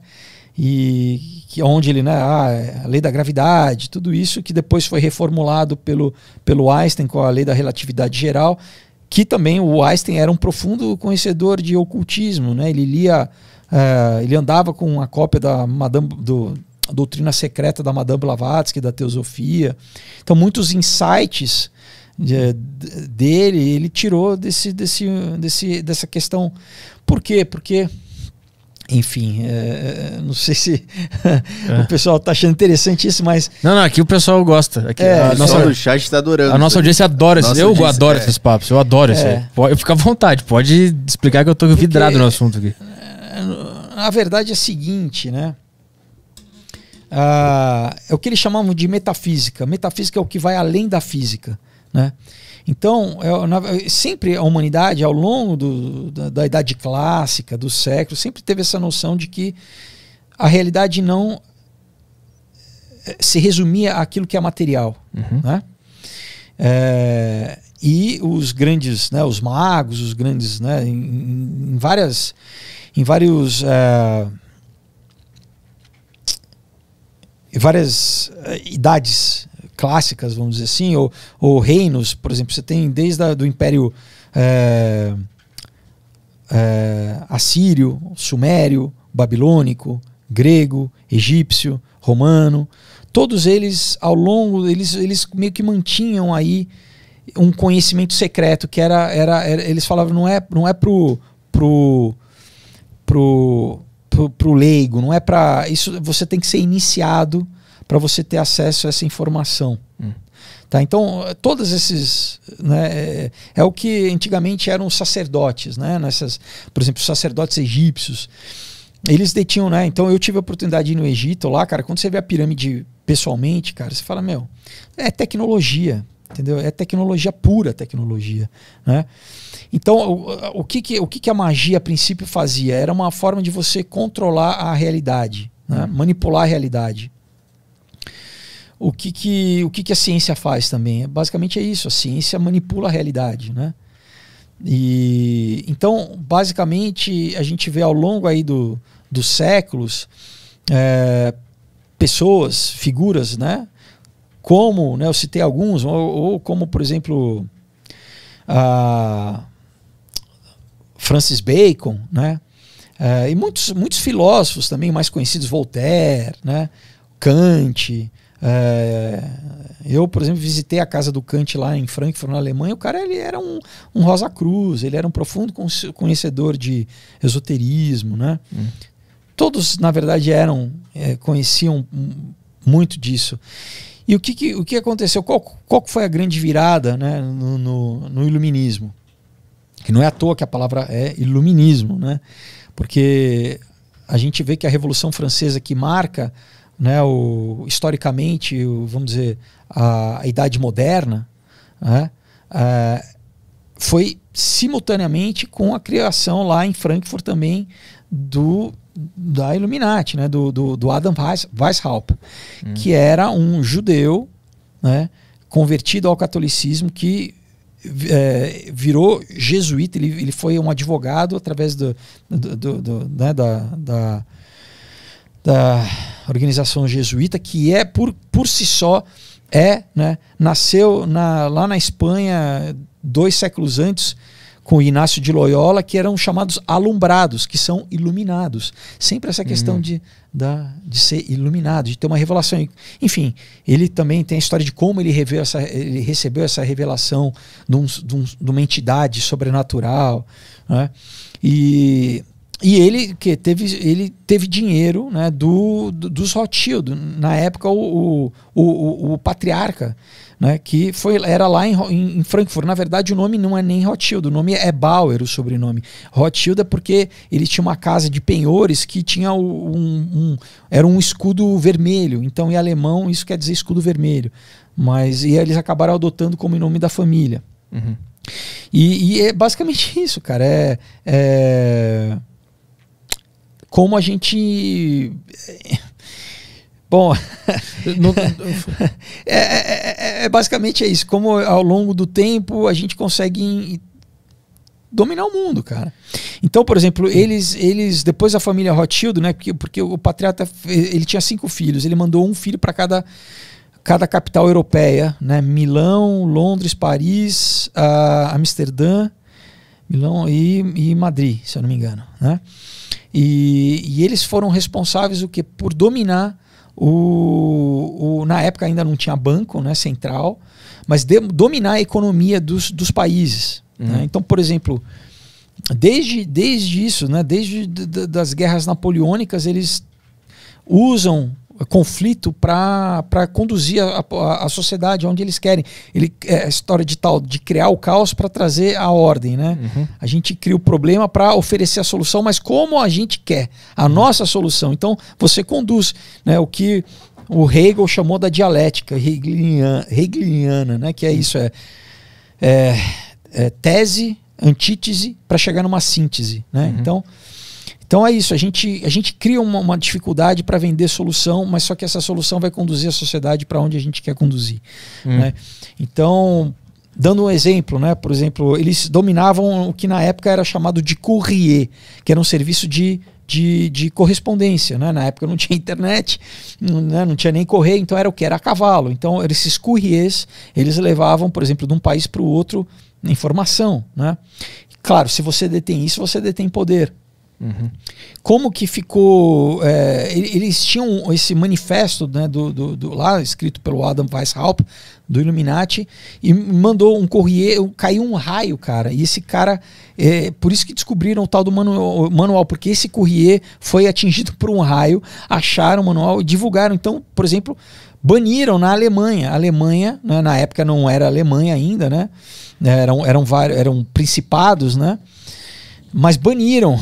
E aí eles, eles, eles é, entraram dentro da maçonaria, que ainda a maçonaria tinha já um lado. Você tinha a maçonaria é, é, prática, vamos dizer assim, e a especulativa. Né? Então você tinha esse, esse, realmente esse grupos, é como se fosse quase que um. um ah, não era um sindicato, né? Porque, mas assim, era um grupo né, dos, do, do, dos, dos, desses pedreiros, porque maçom vem de. É, em Mason, em inglês, é pedreiro, tá? Hum. Então eram esses, esses pessoas que. esses pedreiros que construíram essas catedrais na Idade Média, que na verdade, ao longo dos séculos construíram as pirâmides, que isso é muito antigo e que tem muito conhecimento esotérico dentro disso, por exemplo dentro das, da, da, da, da, arquitetura da, de catedrais, por exemplo, como uh, Montmartre, como São Paulo, lá no, na Inglaterra, na, na, própria arquitetura tem muita coisa codificada dentro de, da arquitetura, né? Hum. É, então eles tinham esse conhecimento secreto e daí, mas além disso, você tinha a, o que eles chamam da maçonaria especulativa, né? Que aí era, era, aí era totalmente é, esoterismo, né? Uhum. E, e aí eles já, mas já existia na Europa, isso já já estava muito bem, vamos dizer, organizado, né? Essa esse, esse essa rede, vamos dizer assim. E daí o Adam Weishaupt ele ele se infiltrou e daí dentro da própria maçonaria tem um grupo que, que porque aí que tá muita gente falando, né? Um, um maçom que entrou na maçonaria no, nos primeiros graus, ele não vai ele não vai saber aquilo, ele, ele, vai, ele vai sabendo, ele vai descobrindo conforme ele vai avançando nos graus. E cada grau sempre tem sempre tem rituais que você tem que cumprir para avançar de grau, né? E por exemplo, tem um livro do do Albert Pike, que é como se fosse o pai da maçonaria americana. Eu, eu tenho esse livro, na verdade, nenhum não maçom pode ter. Eu comprei no eBay em inglês. É, é um catatal, é como se fosse uma Bíblia maçônica, uhum, né? Uhum. É, e, e onde, no, livro mesmo, ele fala que não, a gente, a gente engana mesmo os, os, os maçons mais novos. Uhum, a gente não revela para eles. Uhum você só vai você só vai tendo cada vez mais iluminação ou revelação conforme você vai vai avançando dentro, né, subindo os, os graus uhum. e, e, obviamente se comprometendo cada vez mais. Né? Cada vez mais você vai fazendo rituais, vai se comprometendo mais e mais, entendeu? Até chegar no, né, no, no grau 33 lá, é, onde você recebe a completa iluminação esses caras, eles sabem como que a nossa existência funciona, eles sabem mais elementos da existência, da realidade, do que eles deixam a população em geral saber. É esse Sim. o ponto. Então, por exemplo, né, voltando à questão do, do, desse período histórico do iluminismo, o que, que foi no iluminismo aí?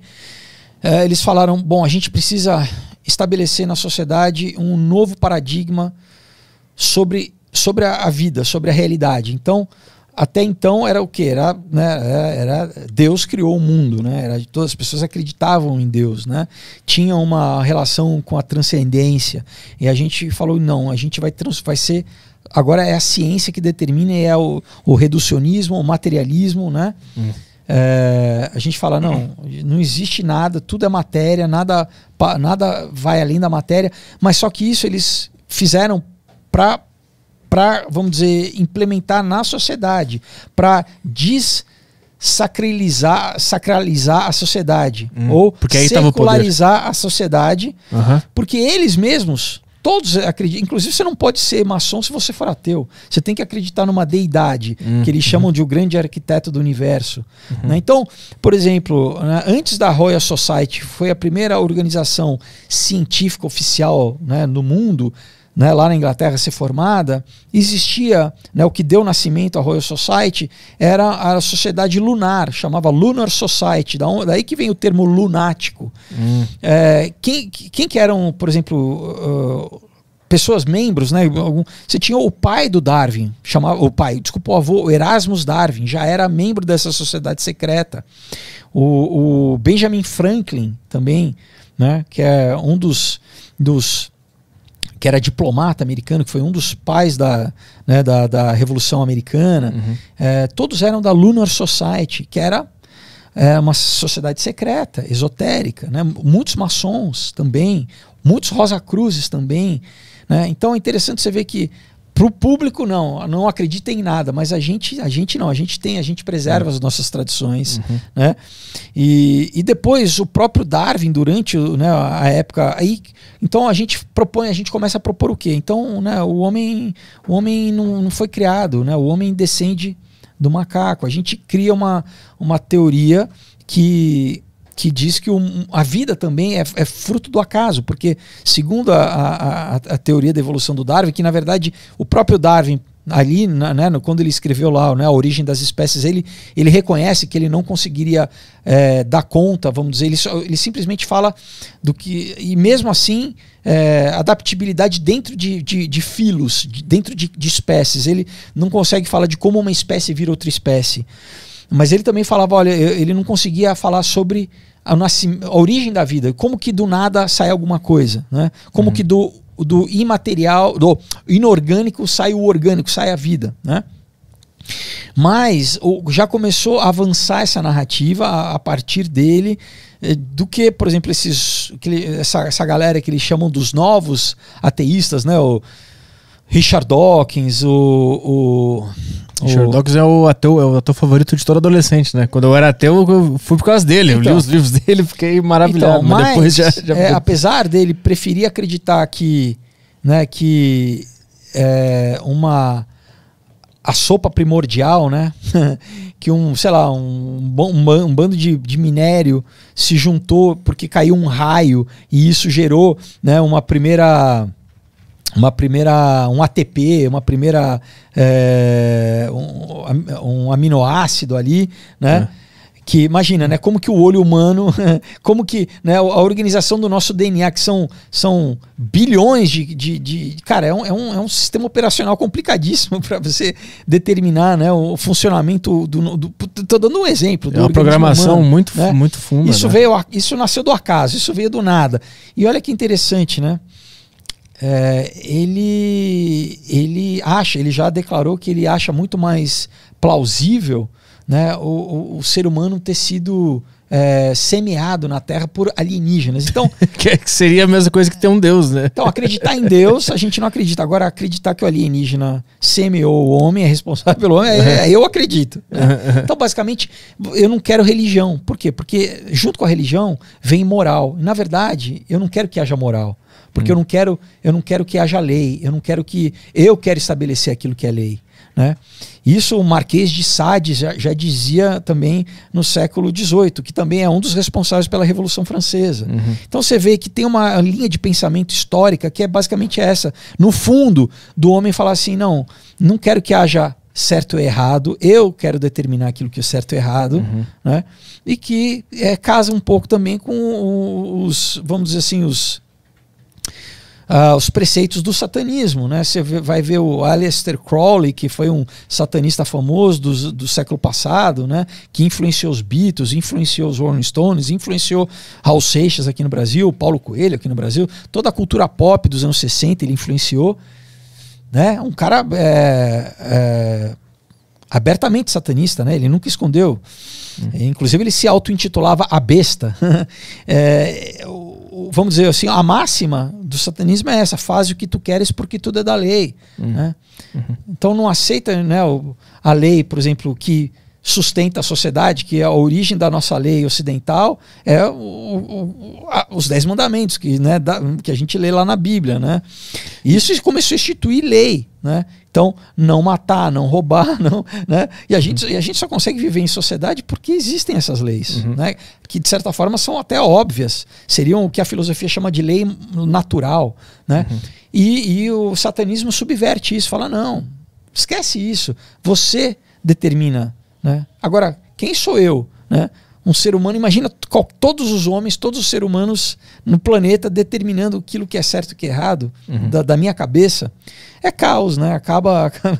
Esse objetivo de enfraquecer a, a população em geral, ela também vem de um medo de ter uma concorrência. Tipo, se nós só nós sabemos da, de, desses. Total, dessas de informação, né? Se o pessoal não souber, eles vão, tipo, eles vão viver Sim. mais fracos, mais burros, Sim. mais para baixo e a gente vai ter o poder. É, também é esse objetivo. Sim, isso, novamente, isso é, cara, ao longo da história é conhecido, né? Em, por exemplo, né, citar Roma já falava do tal do pão e circo, né? Uhum. A gente. A gente gente não quer.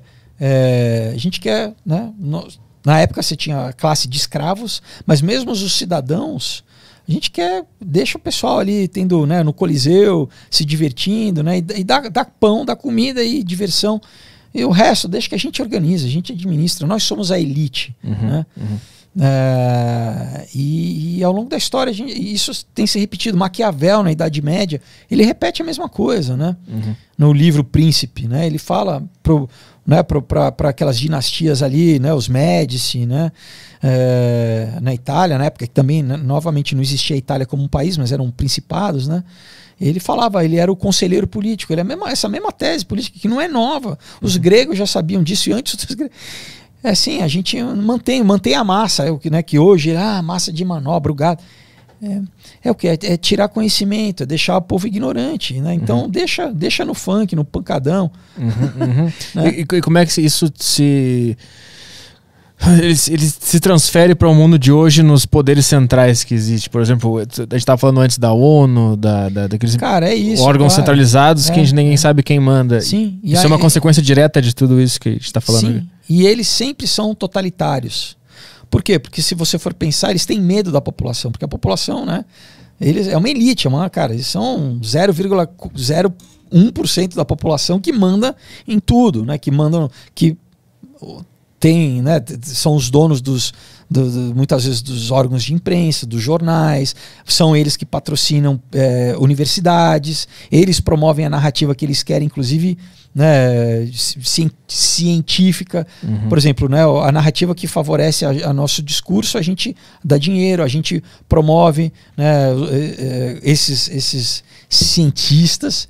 Os outros que contradizem a gente, a gente suprime. Né? A gente não publica, a gente a pessoa some, né? não tem, a pessoa não tem verba para pesquisa. Uhum. E estou dando exemplos aqui né, de como isso é, né, ou, ou até aí é, militarmente, né? A gente é, contrata, né? Os, é, infelizmente a gente tem uma ideia, né, que a nossa democracia, o nosso voto tem é, controle, né? Cada vez tem menos, né? cada vez mais esse termo a gente tem que entender, né? Democracia, que é tecnocracia, que isso foi surgiu nos anos 30 com esse termo, com esse nome, na Universidade de Colômbia, nos Estados Unidos, tá? Uh, no século passado, onde eles já pensavam, vamos dizer, eles já pensavam há mais tempo, mas eles já publicamente, tinha publicação, tinha uma revista né, publicada, Tecnocracia, Technocracy, é, onde ele já falava assim: a gente vai controlar a sociedade através de recurso natural, de controlar o que, que a população pode consumir. Na época, eles falavam do que, que a, do, da caloria corpórea, quantos hum. joules cada pessoa é, gasta por dia. Hum.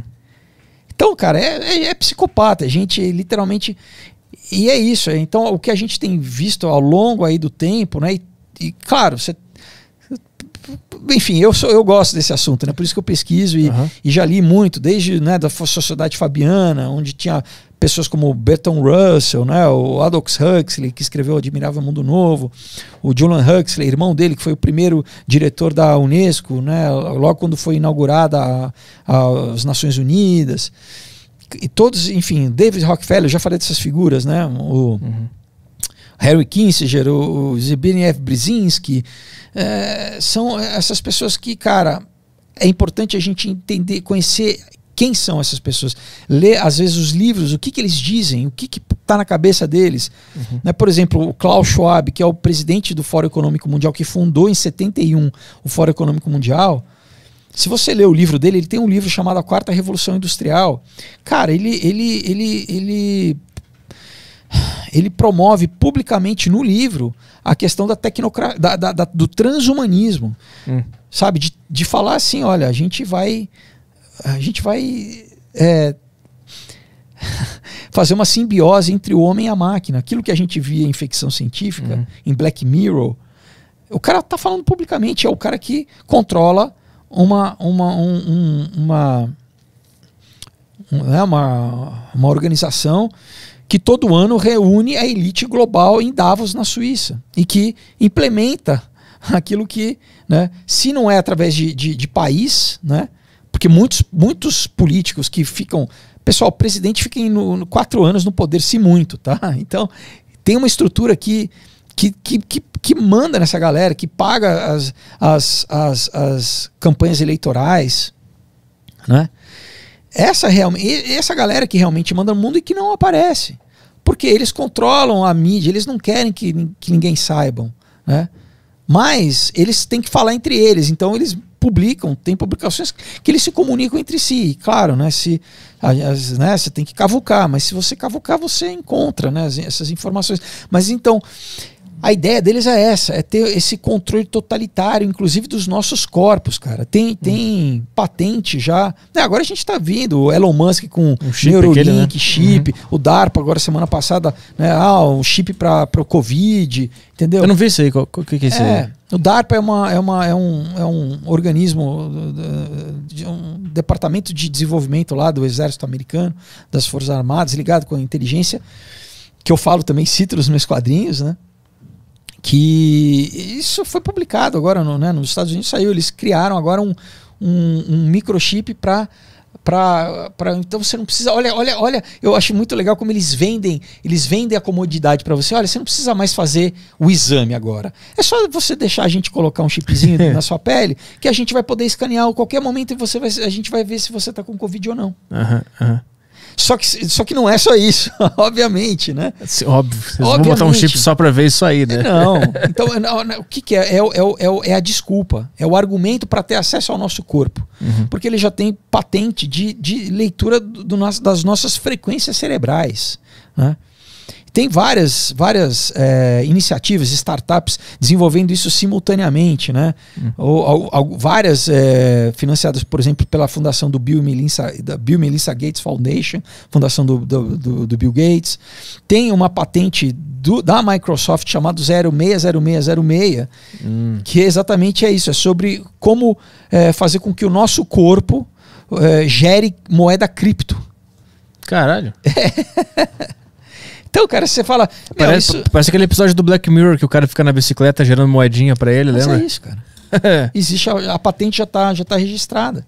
Caralho. E é isso que eles querem implementar. Então, todo o discurso do aquecimento global, mudança climática, daqui você vai ver, daqui a pouco.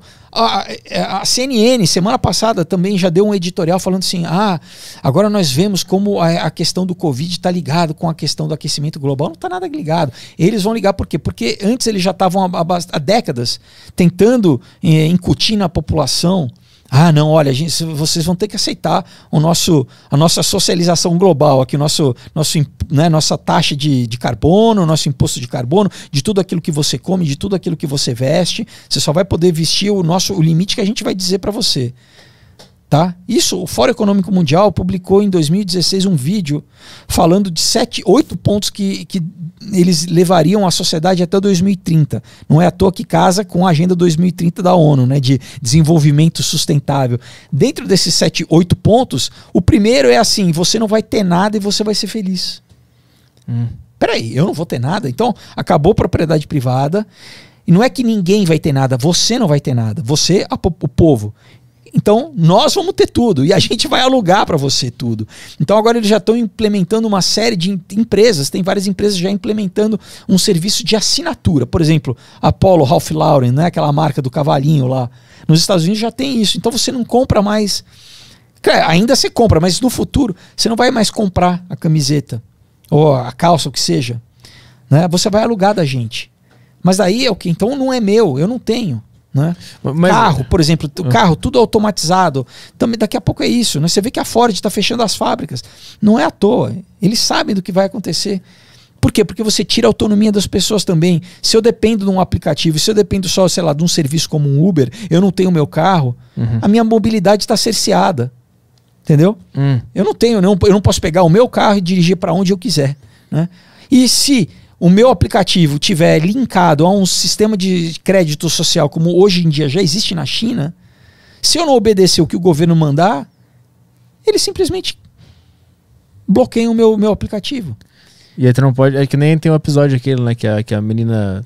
Do, é do Instagram, né? É uma alusão ao Instagram, aquele episódio do Black Mirror, né? Que ela não pode alugar uma casa porque ninguém gosta dela. Cara, tudo isso, a gente, uh, isso é é chamado de programação preventiva. Eles usam a mídia e a cultura há muito tempo para para trazer essas para trazer no, no, inconsciente coletivo das, das pessoas esses temas para quando a, essa coisa aparecer de verdade a pessoa já não, o choque não ser tão grande eles vão meio que preparando uhum. cozinhando a sociedade para não ser um choque tão grande assim isso vem mascarado de, de, de Conforto. Ah, tu pode chamar um carro Sim, agora. Como a Alexia, por exemplo. Cara, é um negócio que tá te vigiando. Sim. É um, o celular é, já faz é isso. É um né? algoritmo. Sim, mas o celular você ainda pode jogar fora. Você pode é, é. tirar a bateria.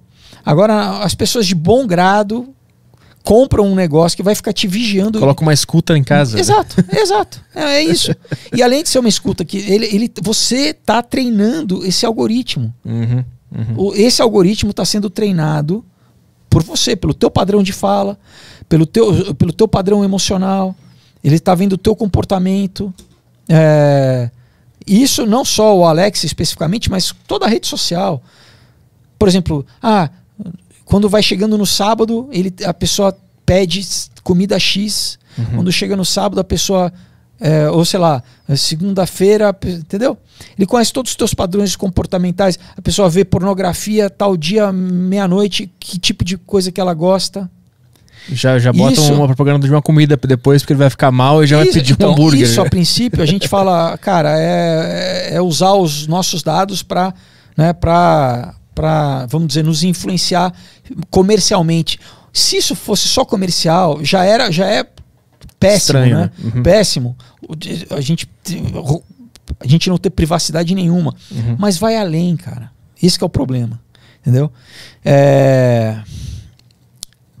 Eu sei que eu tô suando aqui como, né, como, como, mas pessoal, isso é real, tá? Se vocês, essa, né, tem, eu, eu tenho um canal no YouTube onde eu falo disso, eu pego as matérias de veículos, né, of- oficiais e eu posto sempre os links, as pessoas podem ver os links, tá? O que eu faço, eu, eu, eu, eu ofereço essa visão, eu consigo juntar esses assuntos de lugares diferentes, por exemplo, como tecnologia, cultura, geopolítica e tal, e apresentar numa numa lógica, entendeu? uhum. Porque eles pensam a longo prazo, eles sabem muito bem o que, que eles estão fazendo, o que, que eles estão conduzindo, o que eles estão implementando. É. E estão mudando a nossa sociedade, cara. Em- tem um- um- olha só o que, que já mudou em um ano. Em um ano, como a nossa sociedade já mudou. Por causa da, da, da pandemia, É. eles, eles aproveitaram esse momento Sim, para fazer testes. Isso, e- isso da boca do, do, do Klaus Schwab. O Klaus Schwab falou: não, nós, esse, nós, esse é o momento de nós aproveitarmos. O Soros, tem uma, ele deu uma entrevista para uma revista alemã, falou assim: não, esse é o momento da gente implementar tudo que eles já estavam. Cara, em, em, em outubro de 2019, em Nova York, simultaneamente, enquanto estava acontecendo em Wuhan, na China, os Jogos Militares Internacionais, presta atenção, em outubro de 2019, estava acontecendo em Nova York, chamado Evento 201, promovido pelo Bill e Melinda Gates Foundation, John Hopkins eh, Institute, ah, Fórum Econômico Mundial, eles estavam fazendo um exercício de como seria, como que o mundo iria reagir a uma pandemia. Com simulação, inclusive, de, de, eh, da mídia, de âncoras de telejornais, como que eles iriam falar para a população, como que os governos iriam agir. Mas onde, é, onde é que eu acho isso? Isso pra- está na internet, cara. Como é que é o nome do. Evento 201. Dá uma, dá uma googlada pra nós aí. Caralho, eles estavam fazendo uma simulação. Mas, mas tu acha que a. Inclusive, pra você ter uma ideia, Ah. que os, os participantes receberam um- uma almofadinha de. Tipo um bichinho de pelúcia do formato do Corona, cara. É surreal, cara. É surreal. Mas tu acha que eles então. Eles, a, a pandemia ela aconteceu naturalmente e eles aproveitaram Não, ou eles não. induziram? Não, Eles induziram. Não, é, quando, quando também essa semana eu dei agora um, de um site, o Futurism, que tem pesquisadores do MIT e do Harvard já falando que é, já um mon- monte de, já de, de, de gente já falou que isso, isso saiu do laboratório de, de Wuhan, cara, na China. Tem um negócio que eu me pergunto, tipo assim, ó, o George Soros deu uma entrevista lá admitindo que eles iam aproveitar esse momento. Por que que ele admitiria isso numa imprensa sabendo que a gente não pode saber disso? É uma questão honesta. A gente quem? Nós, a população, eles sabem que foda-se se a gente souber. Eles sabem disso. Infelizmente, cara, a maioria das pessoas está preocupada com o BBB, está preocupada com o Brasileirão, está preocupada com se a, a não sei quem apareceu com a bunda na, no, não sei aonde, Sim, sim. entendeu? Catou aí? Deu uma travada, pro Evento 201, uma simulação que quase previu o surto de coronavírus. Quase previu. Primeiro de abril de 2020, isso aí. Quase não, previu. Né? A- e- o evento foi em outubro de, de 2019. Eles já estavam. é, e eu não sei que fonte é essa, né? Mas eu gosto de pegar a fonte de lá de fora, né? Esse é de Portugal. É, mas é isso, cara. Eles, eles já. E, e- e pra- vamos pegar então um mais antigo. Em, em 2010, a Fundação Rockefeller eh, soltou um, um- um white paper, né? um, um documento da Fundação Rockefeller, falando era, sobre. eh, des- como que é?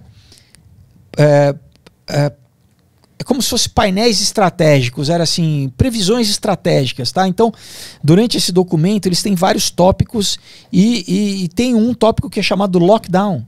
Lockstep, desculpa, lockstep, onde eles preveem já a pandemia e como seria implemen- im- implementado e, e que- o papel que a China iria exercer.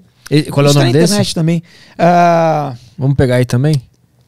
é o, é, o, é o da Fundação Rockefeller. Vê S- Strategic. eh, Vai estar em inglês, né? É um PDF. Ah, bota aí Fundação Rockefeller Foundation. Bota. eh, bota Covid-19 e, E. Bota aí strate- strategic. é, Lockstep? É, bo- melhor, bota, bota isso. É, Fundação Rockefeller, bota Lockstep. Vamos ver o que, que Tá. aparece aí. Sabe, Fundação Rockefeller. Tu acha que tem como a gente. Vale a pena se estressar com isso? Cara, olha, eu, eu, eu acho que assim, tudo isso sem uma visão escatológica da história é. Não sei se conseguiu achar aí. Ah, tem, já tem os fact-check ali das, das grandes mídias, né? Ah. Mas aí a gente. Não, mas tem o documento deles, é oficial, entendeu? Se, se você. é, eu posso depois mandar para vocês o PDF. Isso você. tem ali, ó. 2000, ah, eu acho que esse é o É, Anual é, Report é, 2010, né? Eu acho que é a página 18, se eu não me engano, tem essa. É o Lockstep. Onde ele diz. Cara, parece um roteiro, eles descrevem direitinho como. e, e enaltecem que a China, na verdade, seria o país que melhor lidou com a situação, porque é o país mais autoritário.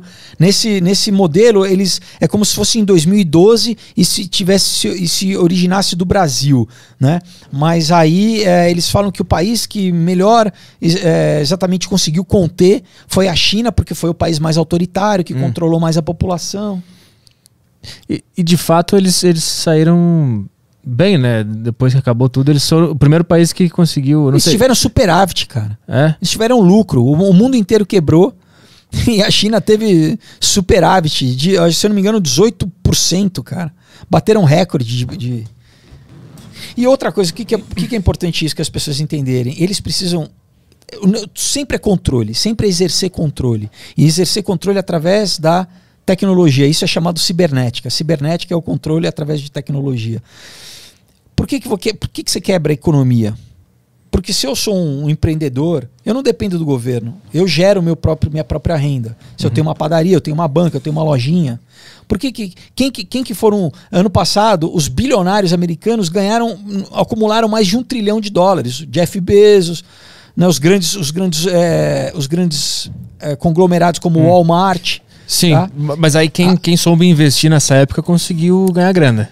Cara, Eu investi bem. não, você pode ter investido em, que, em cripto. Não, não, na- bolsa. mesmo. Quando ela Bom. caiu, era só investir que quando ela subiu. Mas intere- interessa, É pouco, cara. né? Isso- o que, que eles vão fazer? É o tal do grande reset. Você já ouviu falar do grande reset? Não. Não.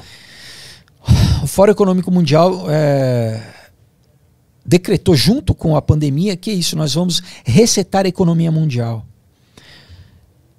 Então, basicamente, é resetar o modelo de, de, de, de que- como tudo funciona na sociedade. Tá? Hum. É, novamente, cara, eles vão implementar essa coisa independente de quem seja. Ninguém vai ter nada mais, não vai ter mais propriedade privada. Todo mundo vai depender deles. Eles estão implementando a renda básica universal. Então a gente quebra a economia, né? A gente quebra, por exemplo, dono de restaurante quebrou. Eu sou agora eu dependo do governo. Uhum. Eu era um, Entendi. né? Uhum. Tudo bem, você depende do governo. O que, que eles estão implementando? Carteira digital. Você vai receber uma- um aplicativo, uma carteira digital. Só que essa carteira di- digital vai estar ligada com passaporte de vacinação. Você já tem iniciativas, por exemplo, da Mastercard. Daí você fala: o que, que tem a ver o dinheiro, o meu dinheiro que eu vou receber do governo, com a carteira de vacinação? Porque se você não receber a carteira de vacinação, você não recebe dinheiro, você não recebe. Entendeu? Uhum. Uhum. Cara, como é que funciona na, na China?